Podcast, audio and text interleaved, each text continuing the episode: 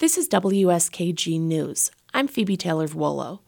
Broome County opened its new mass vaccination and testing site yesterday at Davis College. County Executive Jason Garnar says having this new site will take pressure off local hospitals, which are already stressed by rising COVID cases. The county saw over 900 new cases in the past six days, and right now there are almost 1,500 active cases. Garnar says those numbers are higher than they've ever been, and with holidays coming up, people need to be able to stay safe.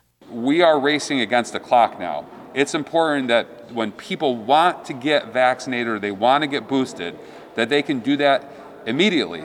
Residents can get tested for COVID 19 by appointment only in the Rob Activity Center on Mondays, Wednesdays, and Fridays.